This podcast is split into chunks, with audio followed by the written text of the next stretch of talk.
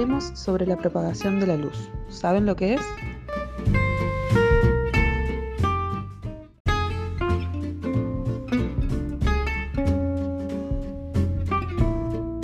Hablaremos sobre la propagación de la luz. ¿Saben lo que es?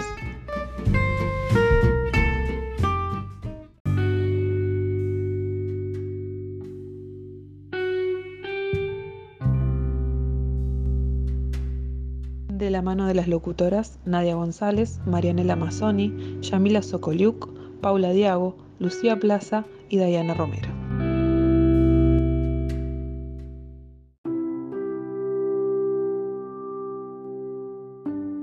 Viernes 30 de julio de 2021. La propagación de la luz, cómo se produce y para qué sirve. Profundizaremos sobre la velocidad en que se propaga la luz y qué medios intervienen en la misma.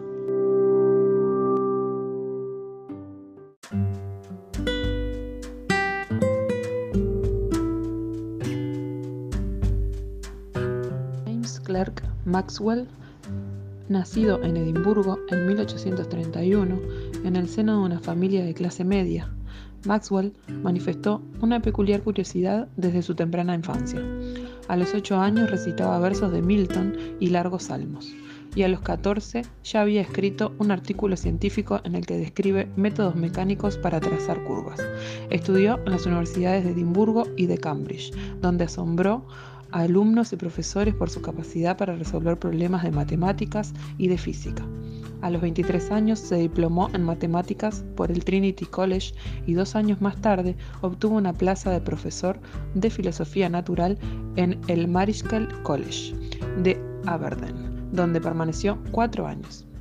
En 1865, el físico escocés James Clerk Maxwell formuló la teoría clásica del electromagnetismo, deduciendo así que la luz está hecha de campos eléctricos y magnéticos que se propagan por el espacio, teoría que llevó a la predicción de la existencia de las ondas de radio y a las radiocomunicaciones.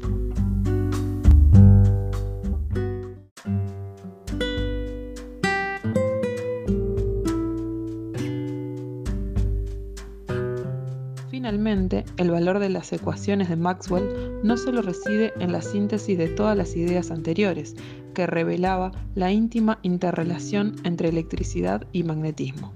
De sus ecuaciones, Maxwell también dedujo otra, la ecuación de ondas, que le llevó a predecir la existencia de ondas de naturaleza electromagnéticas capaces de propagarse a la velocidad de la luz. En efecto, Maxwell concluyó que luz y magnetismo son aspectos de la misma sustancia. De esta forma, su trabajo de síntesis también consiguió unificar la óptica al electromagnetismo y reveló la esencia electromagnética de la luz.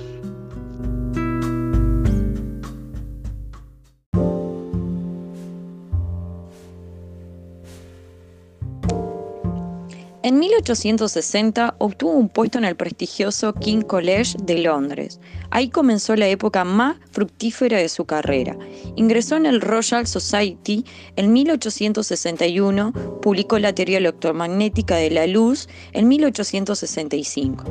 Regresó entonces con su familia a la casa de sus padres en Escocia y fue nombrado director de Cavendish Laboratory de Cambridge y murió de cáncer abdominal en 1879, a la edad de sus 48 años. Despedimos a nuestros invitados y les damos las gracias por haber compartido una jornada a toda luz. Nos preparamos para el cierre.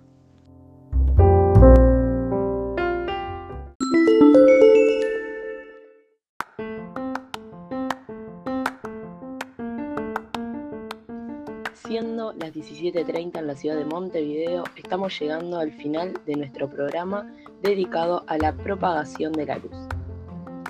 Gracias a nuestros oyentes por acompañarnos otro día más. Nos vemos en el próximo episodio.